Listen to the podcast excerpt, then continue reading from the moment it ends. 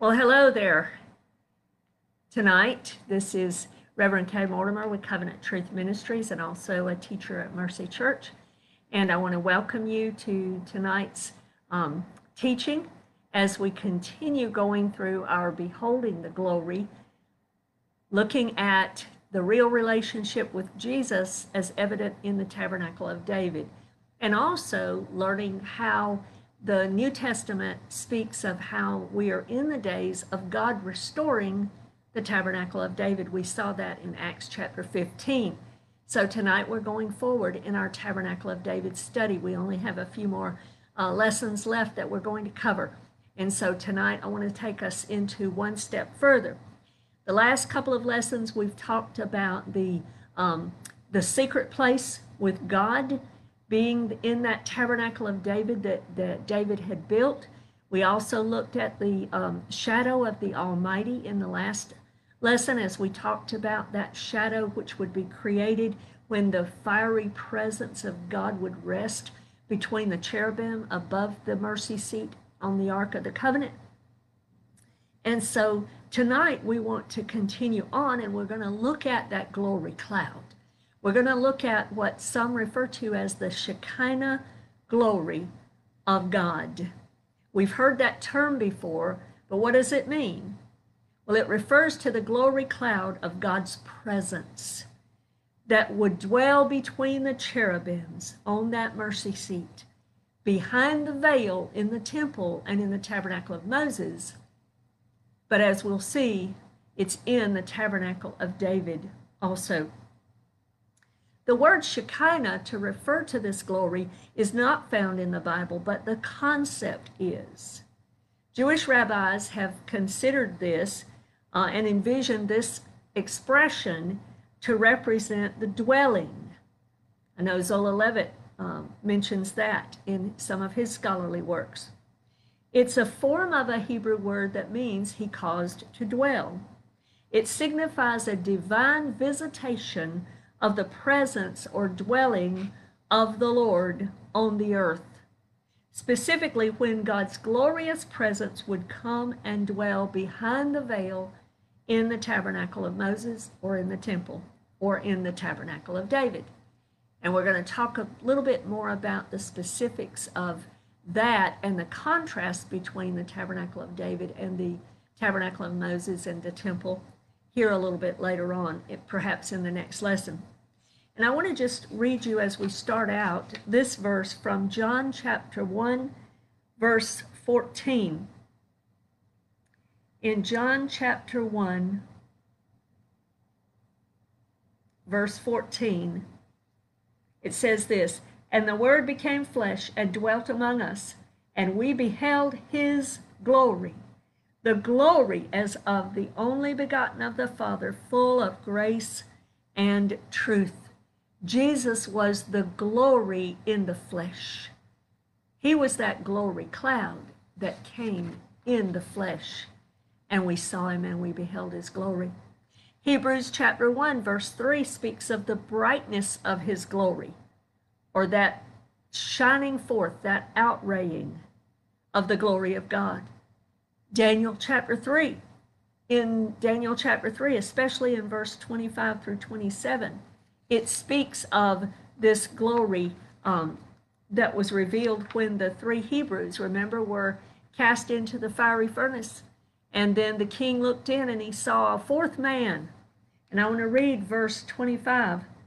Look, he answered, I see four men loose, walking in the midst of the fire, and they are not hurt and the form of the fourth is like the Son of God.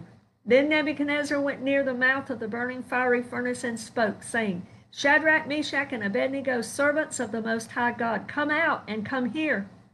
Then Shadrach, Meshach, and Abednego came from the midst of the fire. And the satraps, administrators, governors, and the king's counselors gathered together, and they saw these men on whose bodies the fire had no power the hair of their head was not singed, nor were their garments affected, and the smell of fire was not on them. The reason is because the glory was right there with them, the Son of God Himself, that glory cloud, and the fire, the earthly fire, had no power against the glorious fire, the glorious presence of God that was with them. God's glory triumphed and they were not harmed. In Matthew chapter 17, verse 2, we read in Matthew 17 about the what we call the transfiguration of Jesus when he took three of his disciples up on the high mountain and he became he it, the veil of his flesh hebrews talks about there being a veil in our flesh and that veil of the flesh was pulled back and god's glory shone through in that moment and it's described as this glorious presence this brightness and and uh, glory that was revealed there the glory cloud shone through and the veil was transformed and, and removed for that moment. Jesus himself is the embodiment of this glory cloud in the flesh. Jesus Christ is the dwelling place of God's glory. Hallelujah. Also, this glory cloud was the pillar of fire and the pillar of cloud that traveled with Israel through the wilderness journeys and it was also in the fiery burning bush. This represents the presence of God with men. It also showed up in the fire on the altar that came from heaven and seemed to represent this glory cloud. Hallelujah. It's described as brilliant light. It is both a pillar of cloud and a pillar of fire. In the wilderness, it would insulate them from the heat of the day kind of like a built in air conditioner. It would provide warmth for them for the cool nights, and it also provided for them protection and guidance. Notice also about the fire. It's a fiery presence, the fiery burning bush, etc. In Acts chapter 2, the Holy Spirit descended, and it says there that there were tongues of fire, fulfilling John's prophecy, because in John in Matthew chapter 3, verse 11, John the baptizer prophesied that the one that was coming after him would baptize with the Holy Spirit and with fire. The fire, I, I noticed a few things and I thought about a few things about fire. Fire burns, meaning it cleanses, it purifies, it burns off chaff, burns off deadness and impurities. Fire betters things. Gold is refined in the fire.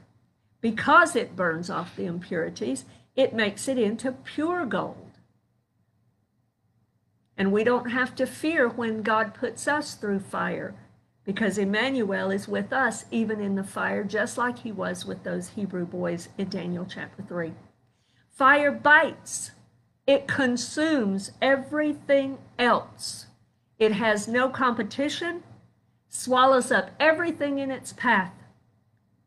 It overrides and triumphs everything else. And it will be held back by none.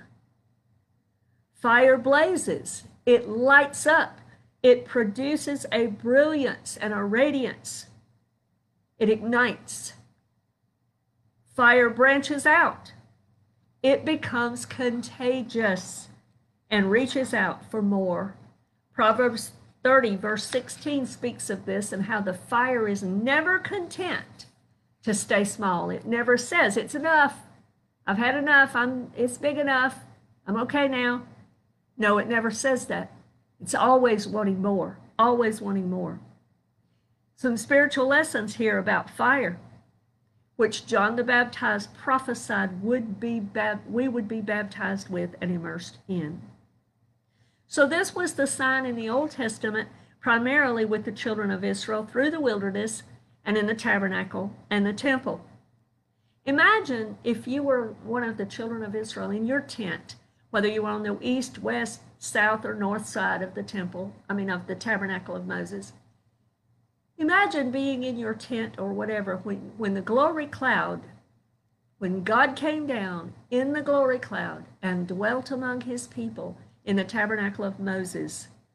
Wherever you lived in the camp, you could tell when God was in the house. When God came to the tabernacle, you knew it. What an awe inspiring sight it was. What a fearsome and comforting sight to know that God Himself, in all of that splendor and in all of that power, He was there with you. In Exodus chapter 13, verse 20 through 22, it says this about that glory cloud. So they took their journey from Succoth and camped in Etham at the edge of the wilderness. And the Lord went before them by day in a pillar of cloud to lead the way, and by night in a pillar of fire to give them light, so as to go by day and night. He did not take away the pillar of cloud by day or the pillar of fire by night from before the people. So God was with his people. Then in chapter 14, Exodus 14, verse 19 and 20, it says this And the angel of God who went before the camp of Israel moved and went behind them, and the pillar of cloud went from before them and stood behind them. So it came between the camp of the Egyptians and the camp of Israel. Thus it was a cloud and darkness to the one, and it gave light by night to the other so that the one did not come near the other all that night. So this is when Pharaoh's army had tried to come after after uh, the children of Israel and stop them from getting away from him. And they were, remember, they were camped at the Red Sea, and the mountains were on either side of them. The um, Pharaoh's army was behind them, and the Red Sea was in front of them. So they were sort of hedged in in that moment.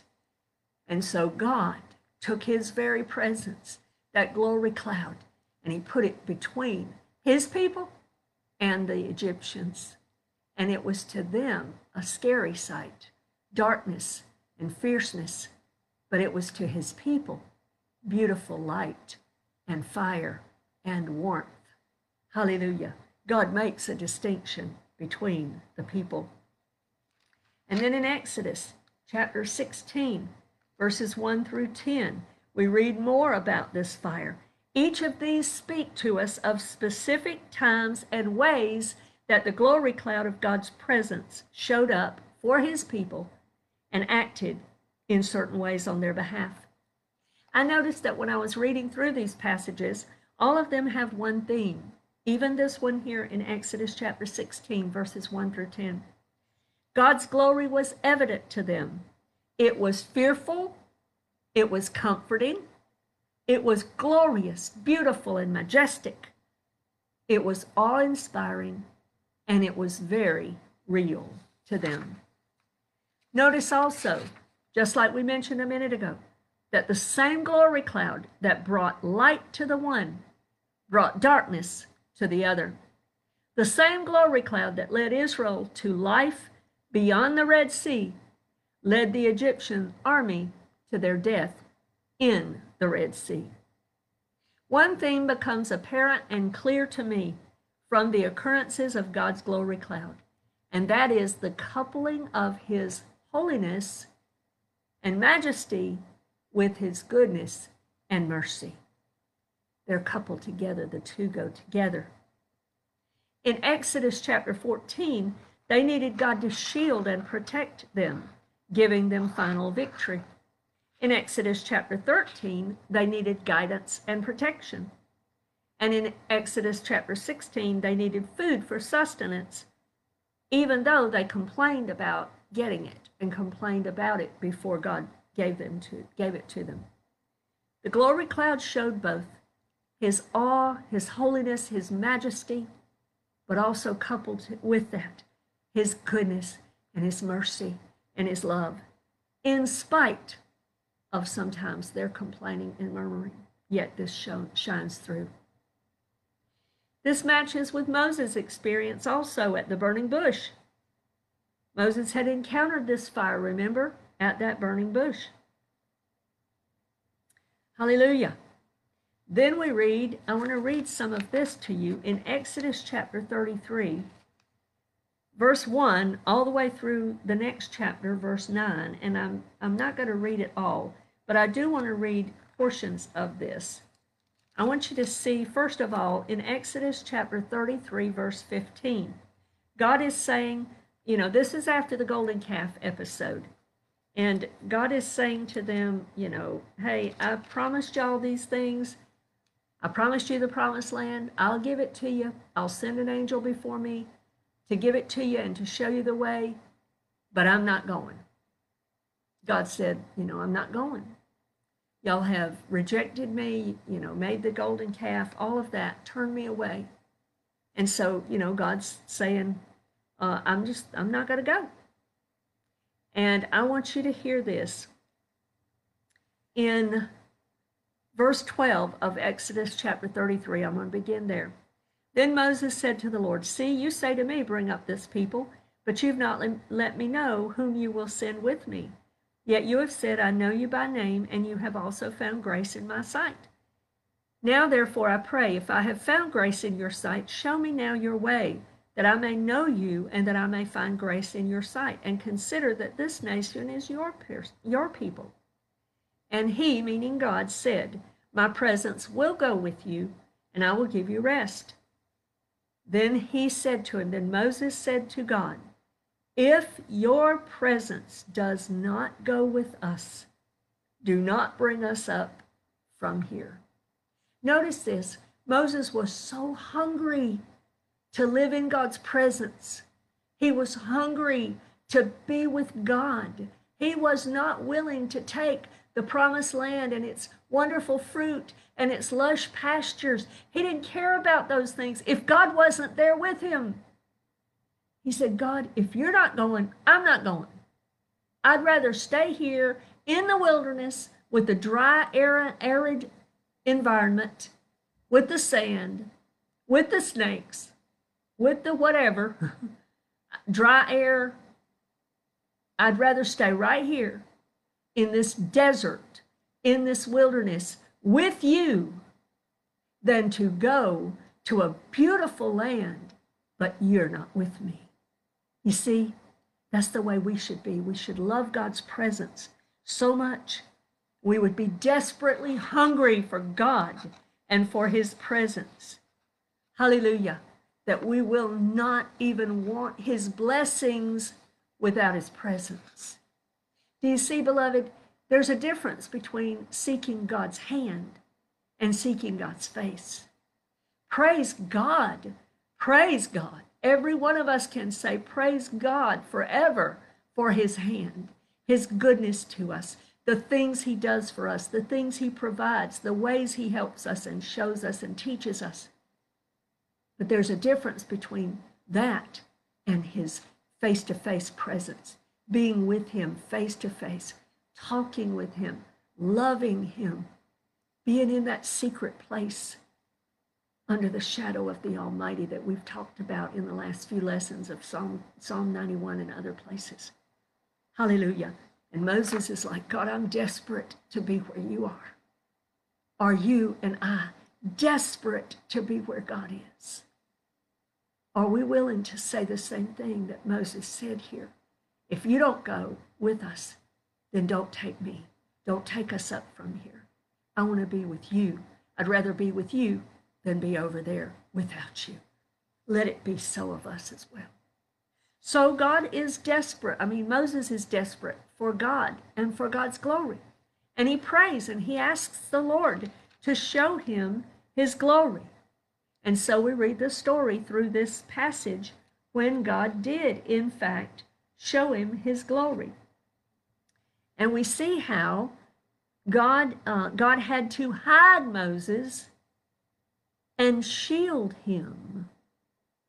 Because when his glory cloud passed through, it was so powerful it would have destroyed him. It would have have have killed him in essence. In 1 Timothy 6, verse 13 through 16, it talks about how God dwells in unapproachable light. In our human body, our human condition and our human body cannot accept the holy presence of God. We can't look upon that. That's why it's called unapproachable light. In and of ourselves, we can't. God had to shield Moses' human eyes because he was not able to see God's brilliance in full and live. Moses saw only a glimpse, But it was enough to prove to Moses God's glamour, God's goodness, and God's glory. And his name was proclaimed that he is abundant in grace and mercy, one who forgives. God's beautiful name was proclaimed there. God is a radiant one, so radiant that we can't even behold him in full, and we can only take glimpses. And even in the glimpses, we're not seeing anything near to what he really is. He exceeds everything we could possibly know. He gets more brilliant with every new glimpse that we look at. In Exodus chapter 34, later, we read about Moses' shining face, that after he had been with God for so long and in God's glorious, beautiful presence, that his face shone so much that they had to put a veil over it for the people to be able to look at him. This was the evidence that Moses had been with God. Beloved, in Acts chapter 4, verse 13, it speaks of the evidence of us being with Jesus. Is it evident to people around us that we've been with Jesus? Can people tell that we have been with Jesus? There's a glorious light to Jesus there's a glorious beauty to his gospel. I want to read to you 2 Corinthians chapter 4 verse 4. Paul is talking here. Let's read verse 3. But even if our gospel is veiled, it is veiled to those who are perishing, whose minds the God of this age has blinded, who do not believe, lest the light of the gospel of the glory of Christ, who is the image of God, should shine on them. So Paul is saying here that even the gospel of Jesus Christ is glorious. There's a light about it. It's beautiful. It's shining. It's glorious. Why is that? Because the gospel of Jesus Christ is God's goodness revealed. Jesus was the revelation of the glory of God just like it was with Moses and God's glory that was revealing his goodness and his name. So it is with Jesus and with the gospel of Jesus. Glimpses of God's glory re- result in good things. He even gets more brilliant to us with each new glimpse. Now, why is it important to behold God's beauty? That's what David said. If you'll remember, in the last few weeks, we've read in Psalm 27, where David said, This one thing I desire, one thing, and that will I seek after to dwell, to live in the house of the Lord, beholding his beauty and admiring him, thinking and contemplating upon him. I want to last finish up here in a little bit with this consideration in the last part of what we're going to talk about. What is the result for the Christian of beholding the glory, basking in his beauty and glory? Does it make a difference in our life? Have you ever wondered how real change can come to your life and to your heart? Perhaps something you've struggled with for years would you ever be able to overcome it and be different from it? Well, I want to tell you right now the answer is yes. First of all, John said so. I mean, Jesus said so in John chapter 8, in verse 36. He talks about whom the Son sets free is free indeed. You don't ever have to go back to your old life again. But I want us to look at another passage in Second Corinthians chapter 3. And I want us to consider and meditate on this chapter. And I think I'm going to read the whole chapter to you, and we're going to talk about a few points of this. Do we begin again to commend ourselves, or do we need, as some others, epistles of commendation to you, or letters of commendation from you?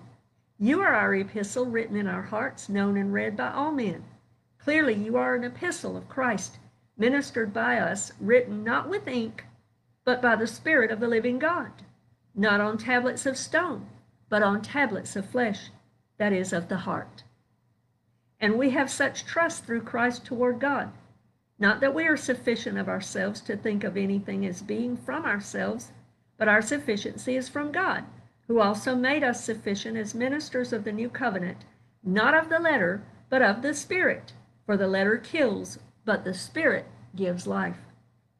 But if the ministry of death, written and engraved on stones, was glorious, so that the children of Israel could not look steadily at the face of Moses because of the glory of his countenance, which glory was passing away. Now, that's referring to the scripture passage that I mentioned to you later um, a little while ago in Exodus chapter 34 how will the ministry of the Spirit not be more glorious? For if the ministry of condemnation had glory, the ministry of righteousness exceeds much more in glory. For even what was made glorious had no glory in this respect because of the glory that excels.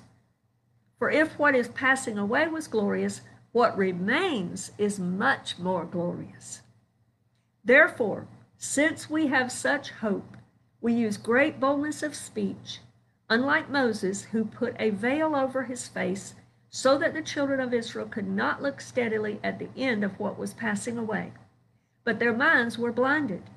For until this day, the same veil remains unlifted in the reading of the Old Testament because the veil is taken away in Christ. But even to this day, when Moses is read, a veil lies on their hearts. Nevertheless, when one turns to the Lord, the veil is taken away. Now the Lord is the Spirit, and where the Spirit of the Lord is, there is liberty.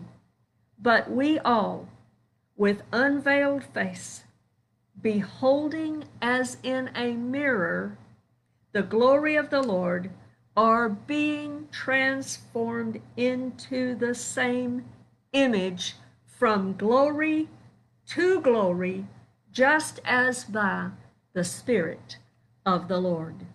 Hallelujah.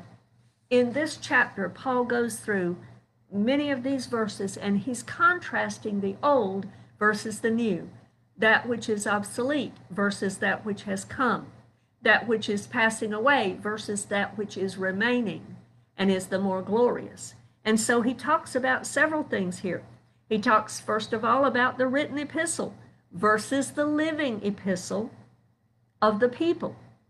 He talks about written by ink versus written by the Spirit of God, tablets of stone versus tablets on the heart and in the flesh. He talks about the source of sufficiency being self versus being Christ.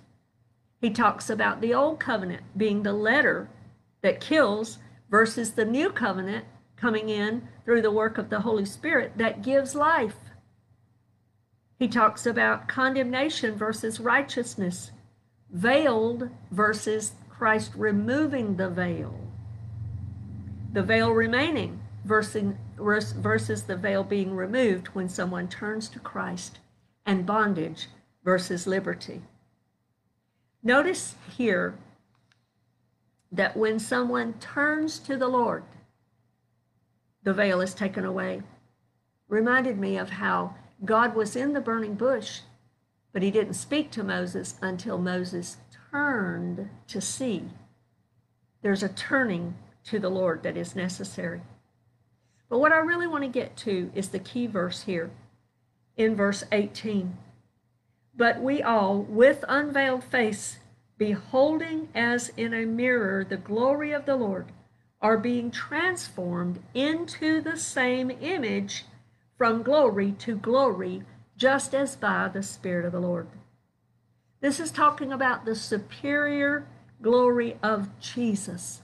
And when it is reflected in the mirror onto our unveiled face, it causes us to be changed into his image. We begin to be transformed. That word is metamorphio. It's only used three times in the New Testament. Jesus, when he was on the Transfiguration Mount and he was transfigured, the veil was pulled back and he became his, his shining true self that was veiled begins to burst forth and shine through. It was used in Revelation 12 2, speaking of our minds being renewed or transformed. And here in 2 Corinthians 3, verse 18. I'd like for you to think of it this way metamorpho. It really is talking about from a caterpillar to a butterfly, butterfly that exchange and that transformation that goes forward. Think about it all also like this like a seamstress with a sewing pattern or a potter and the clay. Notice that in each of these examples, the new is not the same as the old. In the seamstress example, you have a roll of cloth, but it's no longer just a roll of cloth. Now it's actually been made into a garment. The clay, instead of being a lump of clay, is now a vessel. And the caterpillar is no longer and never to be again a caterpillar, but now is a butterfly. Real change has occurred. It's never ever going to be just a roll of clay of cloth again. It's never ever ever going to be a lump of clay again. And the caterpillar, the butterfly will never ever ever be a worm again. It reminded me of when we look in the mirror and we see maybe disheveled hair. Many of us have that now after the COVID pandemic. That's maybe a little bit common now. But normally, if you look in the mirror and you see disheveled hair, what will you do next? You're going to fix it. You're going to brush it. You're going to comb it. You're going to pull it back, whatever you need to do to fix it. Why is that? Because now you see the reality of your condition. And this alters your perception of your condition and alerts you to the need to change. Beholding God's glory, just like it speaks about here, as in a mirror, the glory of the Lord. When we look into the glory of the Lord, it helps us to see our true condition and to help us and alert us to the need to change in ways. It reveals to us what we do not necessarily realize. And because of our desire to look our best, we want to make our hair fixed, or we want to change or fix whatever's wrong. It's the same kind of way with this that Paul is talking about here beholding the glory of the Lord as in a mirror. It's that same end result with us spiritually speaking.